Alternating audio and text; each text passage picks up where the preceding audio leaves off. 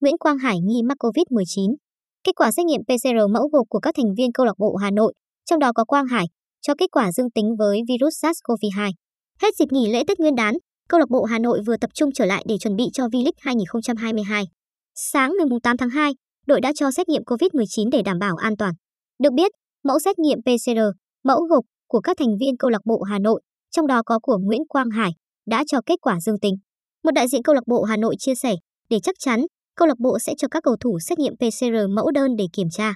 Các cầu thủ đều đã tiêm vaccine COVID-19 nên trong trường hợp mắc bệnh, đội sẽ cho nghỉ ngơi, cách ly để điều trị.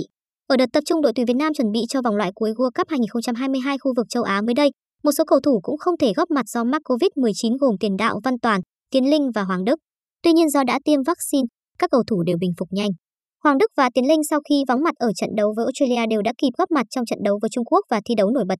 Chuẩn bị cho V-League 2022, câu lạc bộ Hà Nội vừa qua đã chia tay khá nhiều gương mặt cũ, đồng thời tuyển mộ nhiều cầu thủ mới, cả nội cũng như ngoại binh. Riêng Quang Hải đang trong giai đoạn đàm phán gia hạn hợp đồng với đội bóng. Đội bóng của Bầu Hiển dự báo sẽ thể hiện nhiều bất ngờ ở mùa giải mới.